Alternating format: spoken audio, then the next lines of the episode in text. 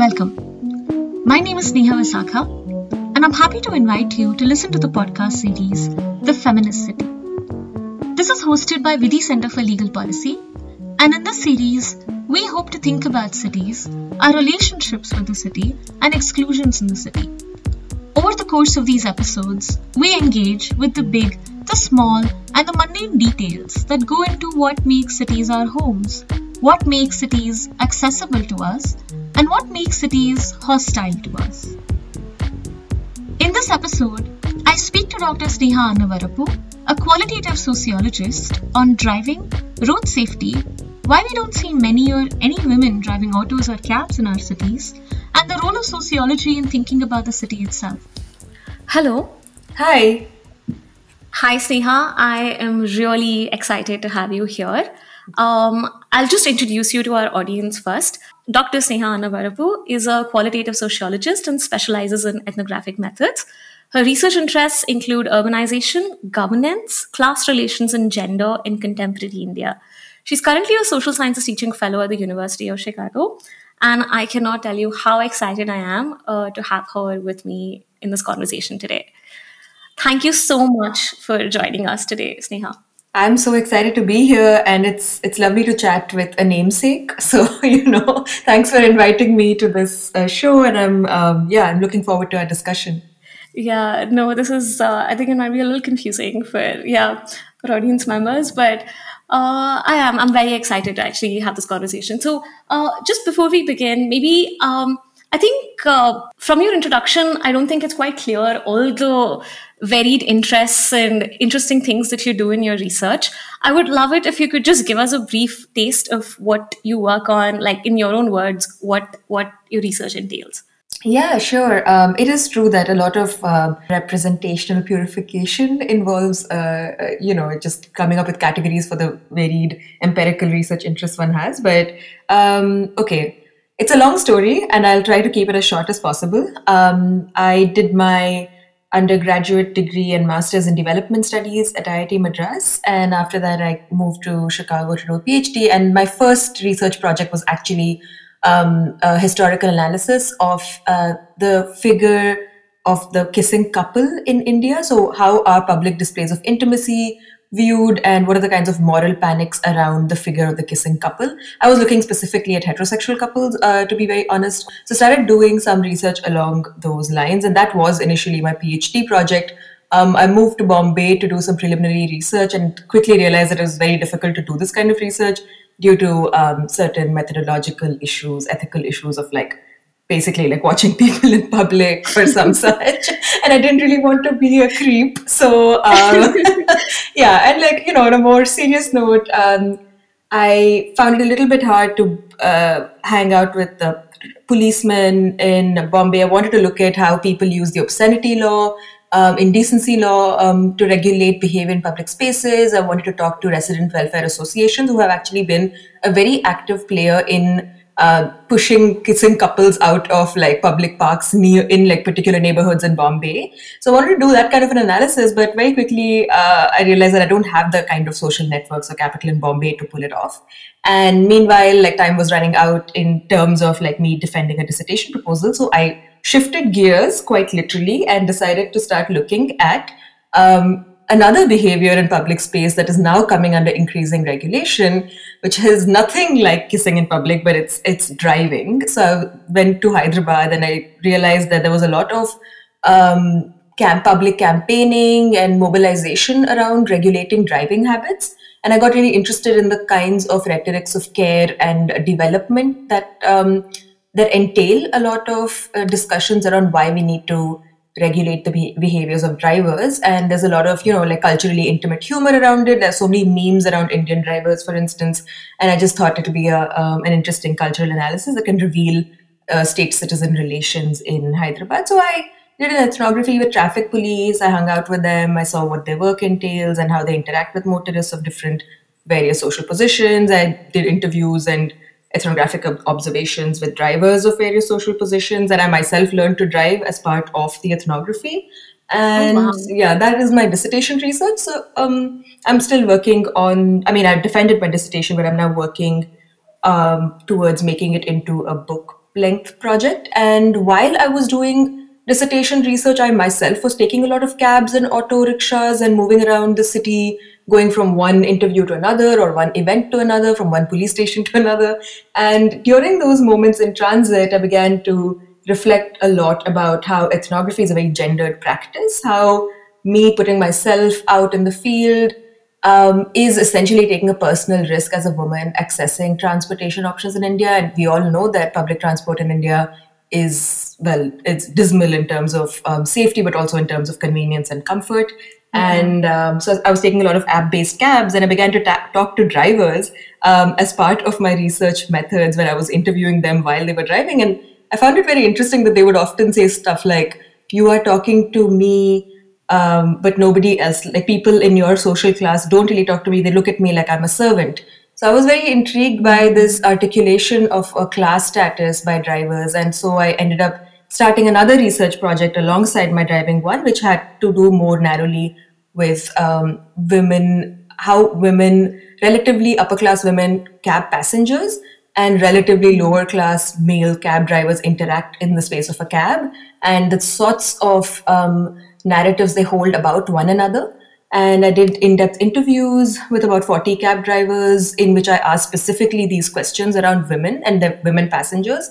And I interviewed about like 25 women who are all, you know, in the category of the upper middle class, upwardly mobile, young, urban, yeah. educated, working in an IT company. And so that formed the basis of my next research project, in which I want to look at how the state is taking women's safety. Um, you know, as part of a larger branding project in Hyderabad and how the police are taking up the cause of women's safety as being dear to their um, to policing, I mean, to, to producing safety in the city. And it's, I'm just starting out, but I have a forthcoming article in Social Problems in which I more specifically show the results of my interviews with cab drivers and women passengers.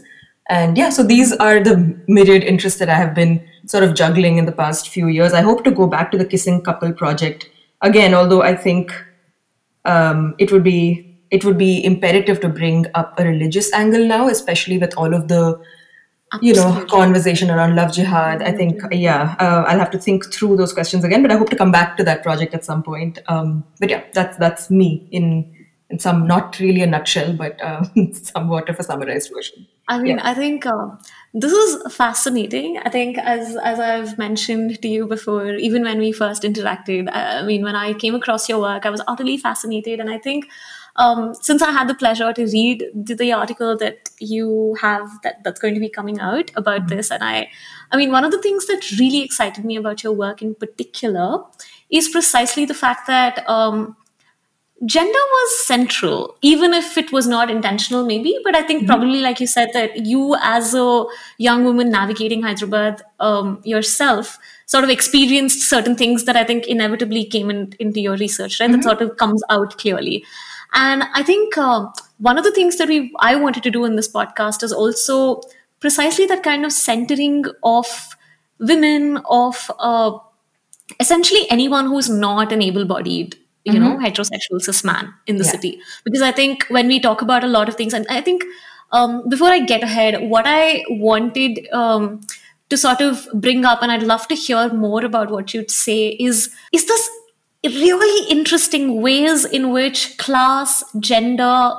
and you know all of these contexts sort of keep shifting in like mm-hmm. that's what i felt when i was reading your paper because uh, one of the things that i mentioned in the introductory episode is about how your identity matters and mediates your access to the city right and i think yeah. we've talked about it in the sense who you are and where you come from and what identities you present to the world somehow significantly impacts whether it's in i think for women a predominant predominant um, factor might be safety but as you look at it in your work that safety can be navigated if you're an upper class woman through access to certain kinds of transportation or certain types of navigations that say certain so women from lower class or lower caste backgrounds may not be able to access so i was actually hoping um, you would talk a little bit about these the ways in which these different contexts shift right like within one like i think one of the uh, uh, one of the things that stood out for me when I was actually I went back and reread some of your articles is, for instance, on the context of drunk driving. Mm-hmm. Like I mm-hmm. think there is a very clear idea that drunk driving is a bad thing, right? In the mm-hmm, city, mm-hmm, like mm-hmm. nobody would be in support of it. Except, I think even me, like even when I think about drunk driving, I think I assumed the driver would be male. Mm-hmm. And when the when you talk about women who are drunk driving and they talk about that context between oh they think they're navigating for safety, yeah. it just it just opened up something that I think does not occur to most people, right? Yeah. So I'd like I'd, like I'd really like you to talk about that a little bit. Yeah, and I just wanted to add that I think it's not just that we present our identities to the city or they mediate them, but like urban space actively reproduces these identities in particular ways you know what i mean? Like it also shapes our own understanding of the self. Um, and i think there's like much there's a very intimate process of uh, us presenting and then just either you know our version of what we think we are being validated in the city uh, or being shut down immediately. And you kind of like reproduce uh, certain uh, reified gender roles but yeah coming back to the uh, for instance like in the drunk driver episode um, in the research that I was doing. well, I basically began to interview these women, and I realized very quickly that a lot of them love driving, um, especially at night, and uh, were often going to spaces of um, recreational leisure that are by now uh, almost banal to us, like bars and clubs and restaurants. And you know, there's a particular segment of society, of course. So I want to uh, make sure that it doesn't seem like all women are going out and doing this, of course. Um, but on the way back. Uh, and this this story was confirmed by traffic police too, where they were just like, there's a lot of drunk, elite drunk women nowadays, like driving like you know luxury sedans or like even like smaller cars like there are all these women who are driving and they're always drunk now the traffic police were peddling a like you know typically moralistic story to me where they were just like oh these women have become so spoiled and uh, there's so many like and there's a regional bias by the way in amongst traffic police and it's always north indian women that are you know somehow like the spoiled ah, ones yeah so there's course. always like you know the hindi yeah. women are coming into hyderabad and spoiling the culture which of telugu women that was actually earlier very sacrosanct um, yeah. But the women themselves articulated a much more complicated issue where a lot of them were very blunt in saying that I feel a lot more comfortable a few drinks dr- down and then driving my car than I feel being alone in the back of a cab with a strange cab driver. So, in a sense, they were choosing between two unsafe options. One is being drunk and driving, which there is a medicalized risk or whatever, like an epidemiological risk of sorts of like accidents, which are considered to be a public health hazard in many ways. But the other mm-hmm. risk that they were articulating is just like personal safety. So it was it became very difficult to have a strictly like you know a clear answer to which is a better option it's like being stuck between a rock and a hard place and even i honestly did not think of that till they articulated this to me where they were like well i just feel like driving drunk is less of a risk than being in a cab with a drunk man. And it was a mind blowing moment during my field work where I was like, were drunk, oh right? The man wasn't drunk, the other way around. Yeah, like being drunk and being with a. Yeah, not that the cab driver would be drunk. That wasn't as much of a concern. It was just that the woman would be drunk, but at the hands of a cab driver who might take advantage of the drunkenness. Yeah. yeah. yeah. And so it was. It was uh, an interesting moment where you suddenly realize that if you take the lens of gender and view this particular act of drunk driving, there are much more complicated relations of safety and danger that come up that you don't think of if you look at drunk driving as an ungendered act, you know? Um, yeah. And yeah, so. No, no, absolutely. And I think um, this is where. Uh, this is what is fascinating. A lot of the a lot of the dominant thinking about cities also mm-hmm. seems like I don't think that I mean growing up I grew up in Hyderabad and I live in Bangalore and I've lived in Delhi before this. Um, I don't think I particularly viewed the city as mm-hmm. gendered when I was navigating it as a layperson until yeah. I started looking at it critically. Yeah. There is an assumption that cities are neutral. There yeah. are they are but but often that thinking that underlies the neutrality is the figure mm-hmm. who we are all imagining as to who the city is actually being designed for who is the person that comes to mind when we uh, when we assume something right like whether mm-hmm. it is uh, drunk driving uh, rules or who is basically so it's just that the, even the mere fact that you were there and talking to women just it, it's just unpacking a lot of these invisible things. It's visibilizing something that's already been invisible right? Like mm-hmm. i felt like uh, just the sheer act was sort of telling us something that we just have not noticed or thought to ask um, in the city. Yeah and, and like i'm teaching a class right now for undergraduates. It's called sex and gender in the city. This is the second time i'm teaching it. And in both times these undergraduate students must be like in the ages between 18 and 20 and it's truly so amazing to see their little minds being blown when they realize that if you take a gender and sex lens to the city it just appears very different. And it's something like you said that nobody really t- thinks about or talks about critically. Like there are dots in your head but when you begin to connect the dots the city just looks very very different. And uh, one of the most interesting moments i think in class recently was when they were yeah they were just like oh there is this uncomfortable or tense feeling that women or you know people who again do not uh, deviate from the so-called normal of like heterosexual um, a cis man who, in different contexts, like say in India, it's the upper caste Hindu man, right? Like who really holds yeah. the holds the mantle. Here, it would be the white man, and that's yeah. the context that we discuss in the U.S. Uh, in Chicago. And they were all just like, "Oh my god!" And the women in the class were like, "But we just feel so tense when we're walking at night." And I'm like, that tenseness. It's not like a personal problem. It's like a historically produced condition that is embodied. You know, you're like mm-hmm. you're experiencing something that is not your own problem. Like this is something that that's conditionally and deliberately produced.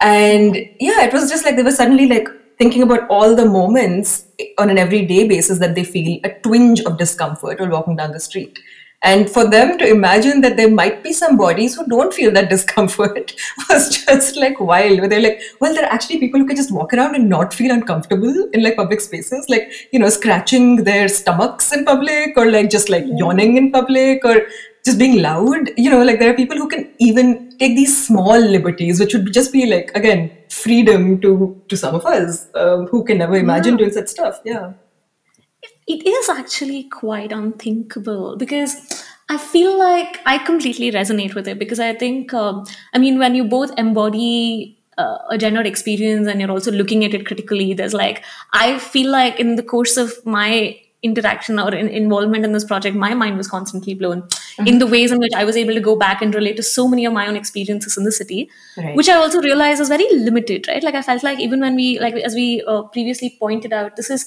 one of the, one of the other things that I noted in in something that in one of your articles is that you pointed out that uh, transport not only is public transport very very uh, significantly dismal generally because of mm-hmm. connection convenience and safety mm-hmm. it's also completely absent at nights yeah so uh, what are women doing at night are like and so in the sense that like i think one of the things that stood out to me was that First of all, there is no public transport avenues that are significantly reliable or available. The minute it's it's sort of you know it's it's uh, so the, the, the transport system itself seems to be designed for the nine to five you know mm-hmm. job.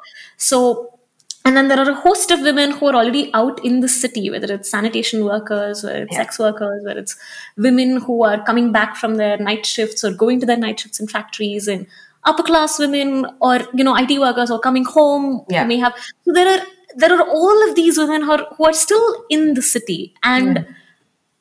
and i don't think that i don't know how many like I, I actually i'm curious about whether anybody feels comfortable walking at night because mm. even now in this context we're talking about taking cabs right like from one point to another for those who can afford it and mm-hmm. for those whose organizations sort of offer these there are certain kinds of you know mediations around it except mm-hmm it's a it seems to be a workaround but nobody is thinking of the fact that maybe we should be having public transport at nights.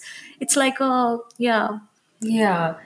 Yeah um, i think there are some workarounds um, that were attempted didn't work out. Like so i just also wanted to caution that when there's i've seen that there's a lot of writing around you know women taking up risks and loitering and that why loiter project has been seminal in, that aspect it's been so great uh, but i do think that the particularity of uh, speaking from a bombay standpoint is is it just doesn't apply to a lot of other cities, especially in Hyderabad in the newer parts of the city.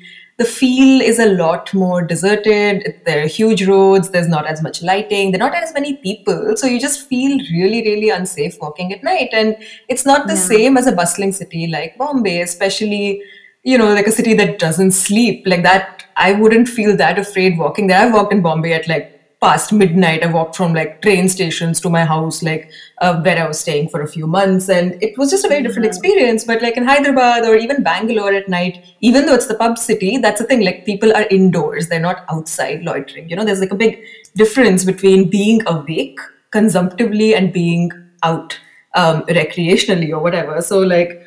You know, uh, I just want to point out that while that work is great, I don't think it helps us um, make sense of certain kinds of experiences in other cities outside of, say, Bombay or even Kolkata, which is a lot more, um, a lot more active that way at night. Um, but coming to Hyderabad, so there were certain initiatives that the that the government took at one point with like these she cabs and trying to train more women auto rickshaw drivers to make this particular issue of public or at least semi-public transport available to women at night. And the problem then became that they weren't finding as many uh, willing women drivers to drive at night.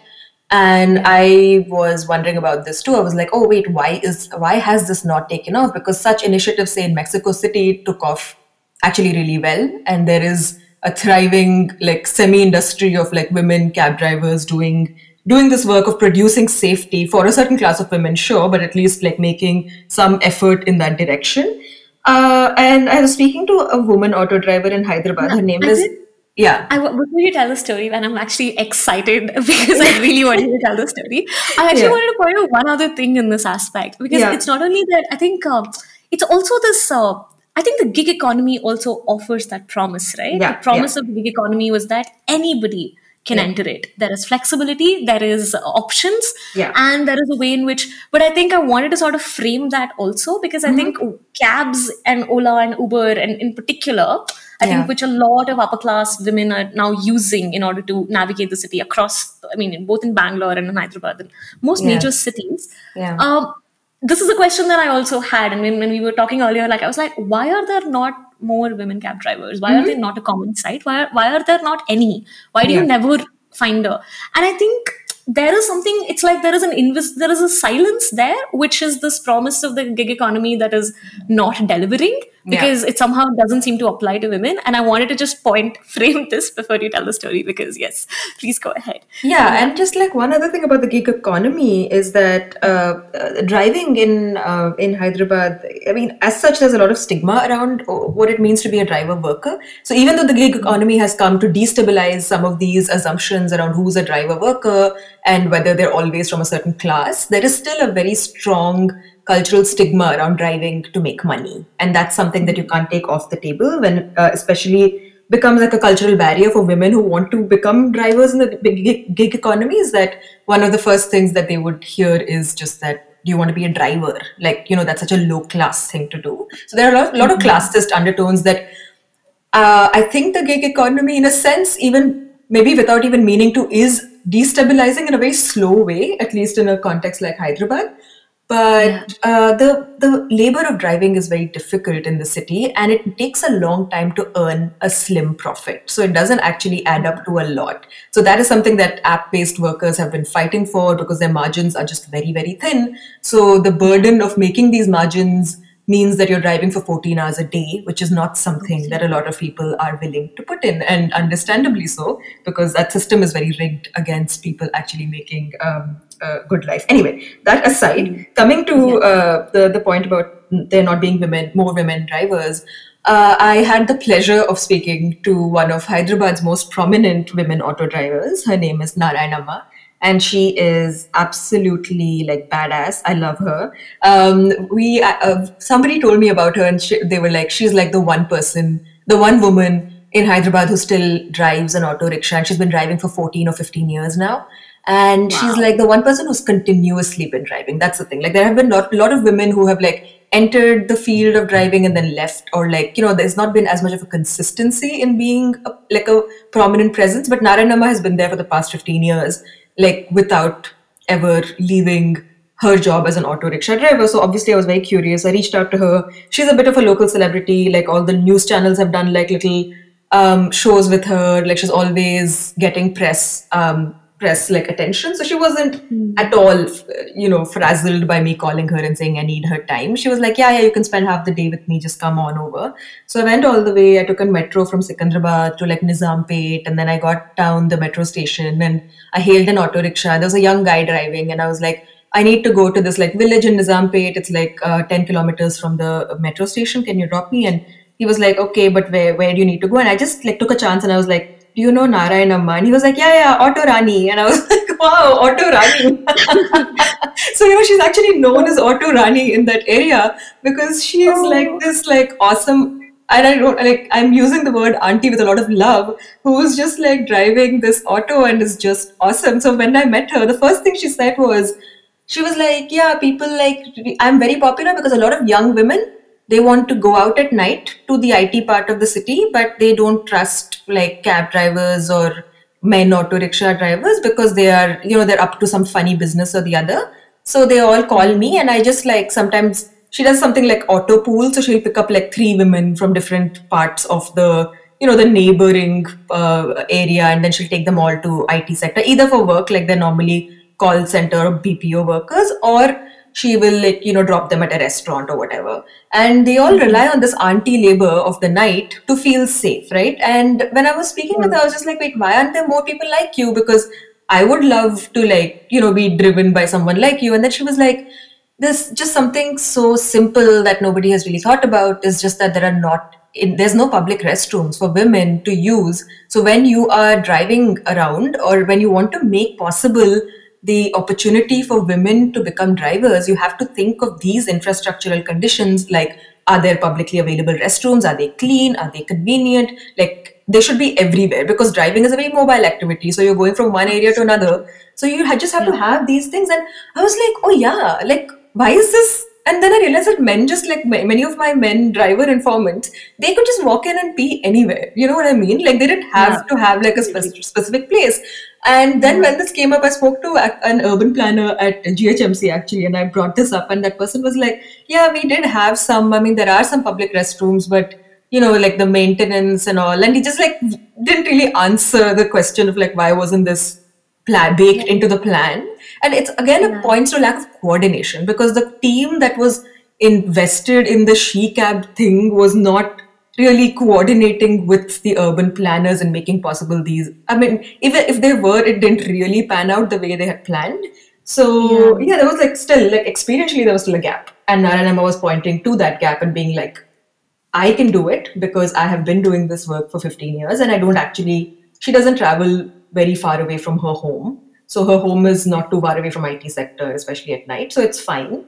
But so she keeps going home if she needs to take a break. But the fact that that kind of an option is not available just makes you can see why women don't stay in the profession or like are just not taking up the labor of driving as a viable option. It's just doesn't make sense.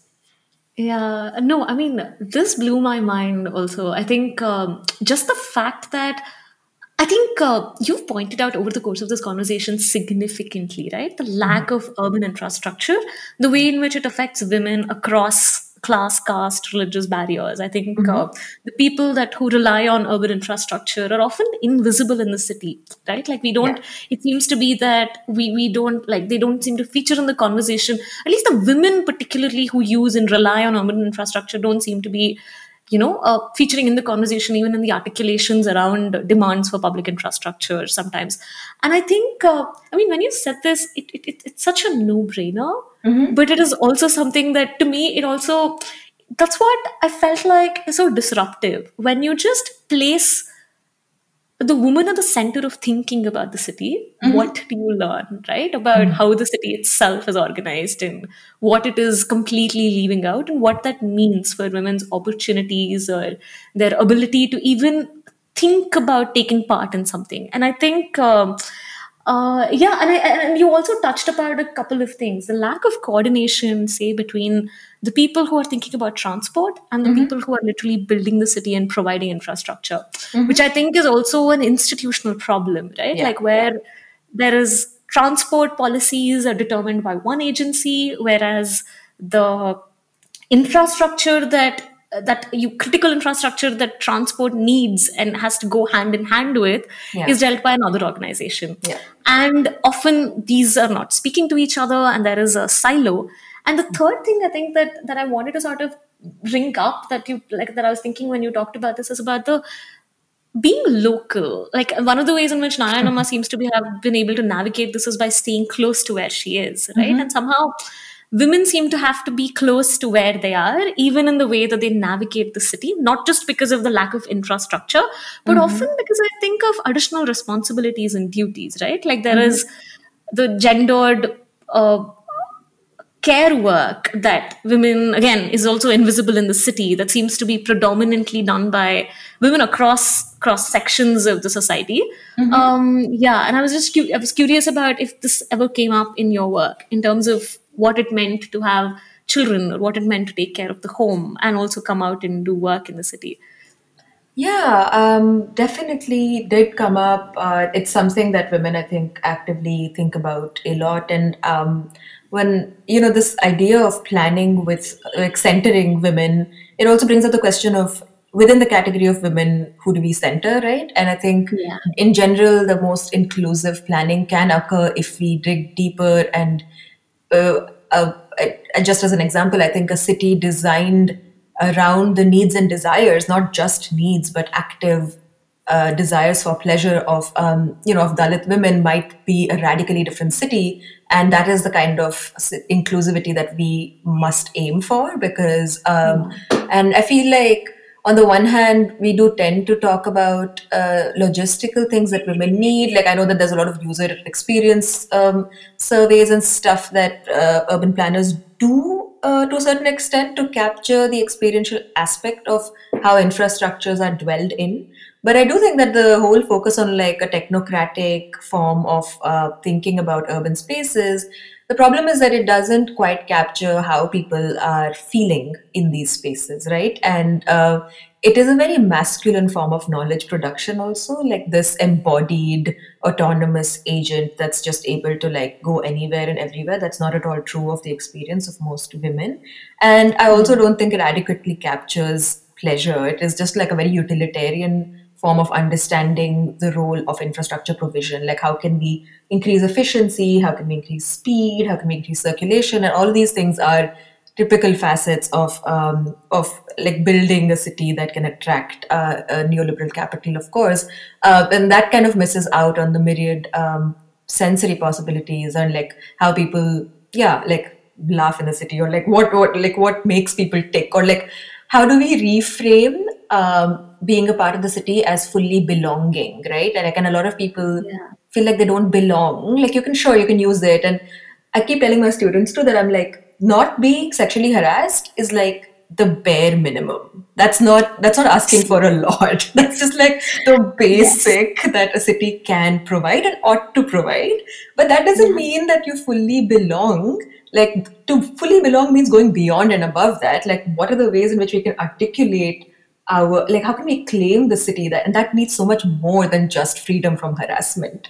Um, it's wild to me that for us just not being harassed would be like you know that's that's great. Like this is all i really want but it's not all we really want. We want more. And um, yeah and like uh, so in that cat in while thinking about that thinking about children thinking about all these other caretaking responsibilities um, it also points to how atomized we are becoming as um, as we are all living further and further away from each other like what kinds of infrastructure social infrastructures there are for women to access like a communal f- form of caretaking uh, of one another but also of their of their children. It also i think most policies assume that women have children with with a certain someone who is like probably can step up and take care of the child, which is not at all true of experience of many women. But also, like it, yeah, it excludes single women who might have children, or like women who don't live with their partners, or whatever. You like you know, it like just Or queer um, women. I think. Yeah, and yeah, think- absolutely, yeah. Yeah, it's. I think. Um, I mean, when you were talking about this, I was just thinking the idea of, uh, as you said, that maybe we need to be planning cities uh, centering Dalit women if we want to think about. And I was just thinking about it becomes is a. It's an. It's it's almost like inclusivity also becomes a conversation where how do you take a a, a binary notion or a, a, mm-hmm. a, city built on a first of all a city built for one gender yeah. and then if we're thinking of inclusivity it often becomes okay let's think about women but it, mm-hmm. it's something mm-hmm. that confounds the notion of gender itself and Absolutely. like what does it mean to have um, trans women, non-binary people, and uh, LGBTQ people yeah. within each and every section of these mm-hmm. uh, of these marginalizations. Because I think one of the things I was thinking about and I came across in my reading or research was that I mean, even when there are public restrooms, there are restrooms yeah. for men and women. Yeah. Yes. Yeah.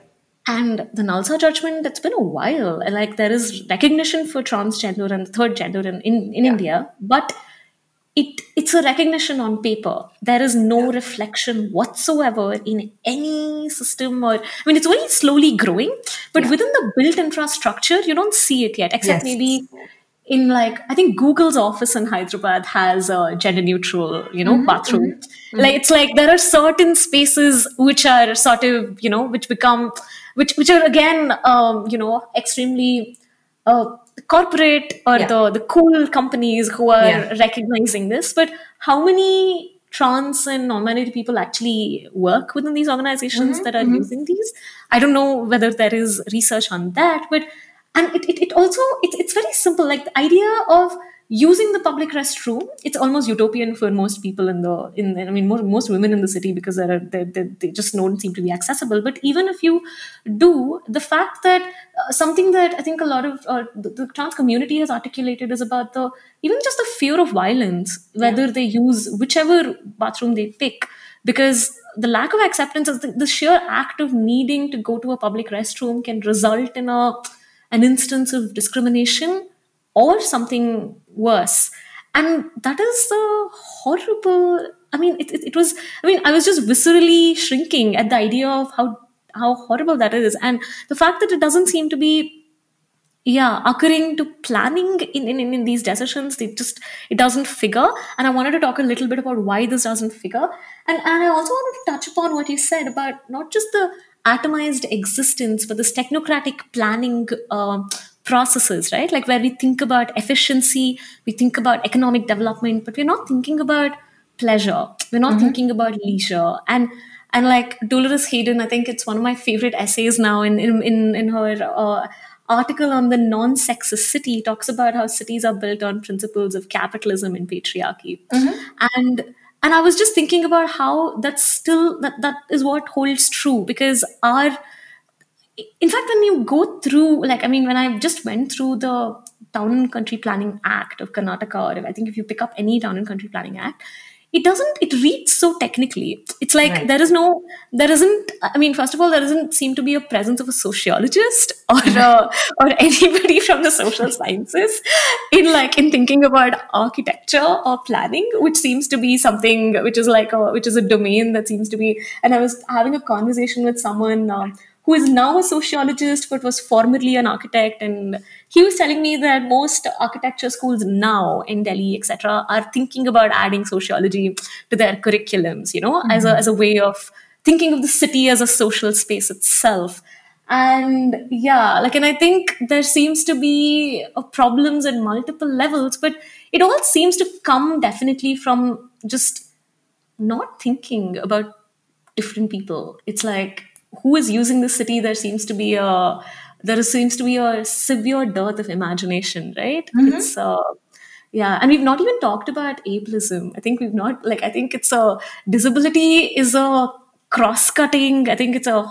I mean, I I don't even know what words would um, express how how much the city is ableist in its construction. Yeah, and I just wanted to say that um, you know I think thinking about why these um, experiences of voices aren't articulated in urban planning actually requires us to reckon with uh, something much deeper, which is whose experiences are considered valid to begin with, and um, what is legitimate knowledge, right? Like that is ultimately the question that comes up because due to systemic exclusion in India, a certain upper caste uh, creme section of people, of for instance, I belong, uh, often have access to academic entitlement and institutional privileges and produce knowledge um, at a level that is deemed legitimate and uh, somehow more valuable than uh, than the kind of sociology that might exist in the minds of somebody just walking on the street,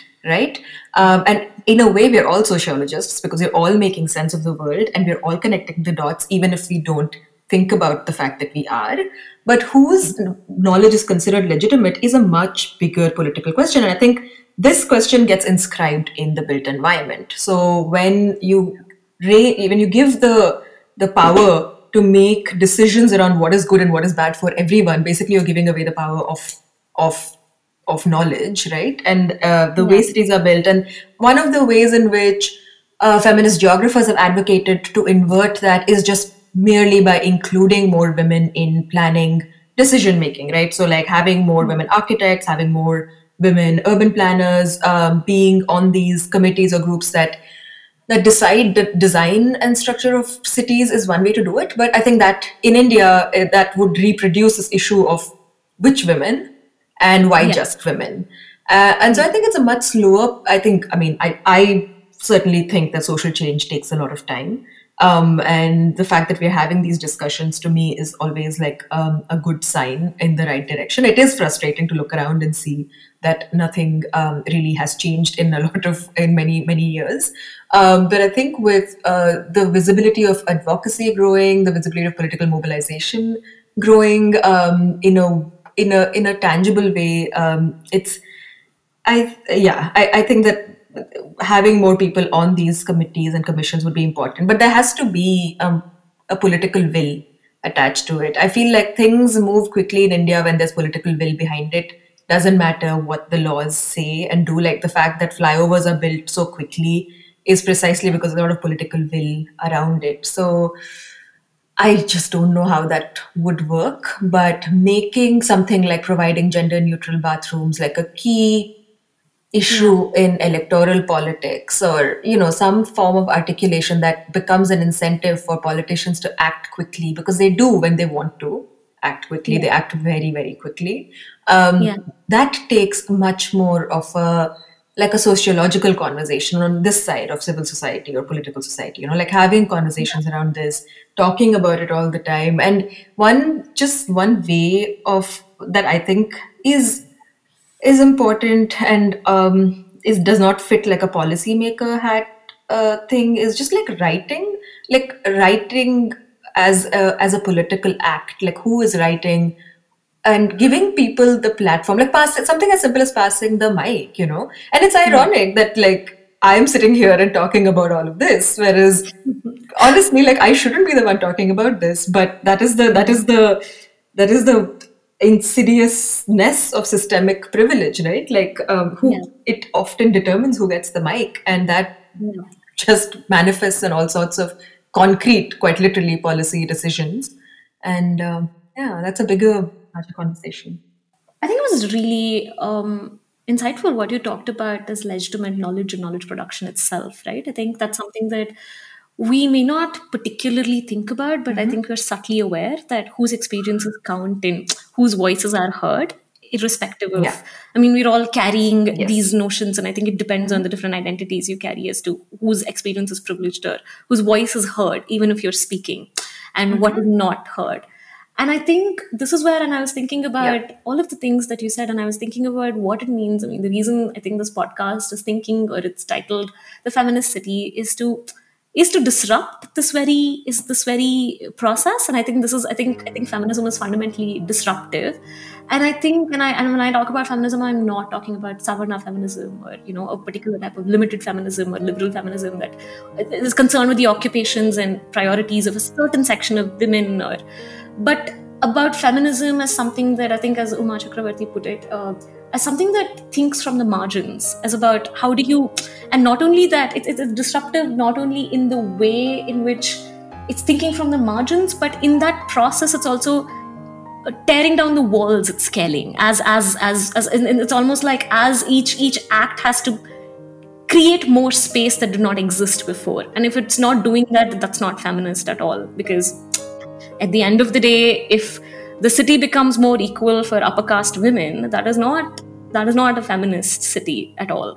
and if it's, it's if it's going to be, mean, also if it's a city that's going to be sort of somewhat equal for women, but at the cost of, as I, as I think you point out in your paper, at the cost of certain kinds of um, implications and projections on lower class men or uh, Muslim men in the city, that is also not a feminist city. That concludes part one of my conversation with Dr. Sneha Annavarapu. In part two, we will discuss what it means to fall in love in the city, about space and time for pleasure and intimacy in the city, the relationship between safety and freedom itself, and what are some ways in which we can help change how cities are imagined, planned for, and remade. Please feel free to write to us with your thoughts, feedback, and any suggestions that you might have. I've also provided a list of readings that we've discussed over the course of the episode for you to look at. I hope you enjoyed this conversation and will join us again next week.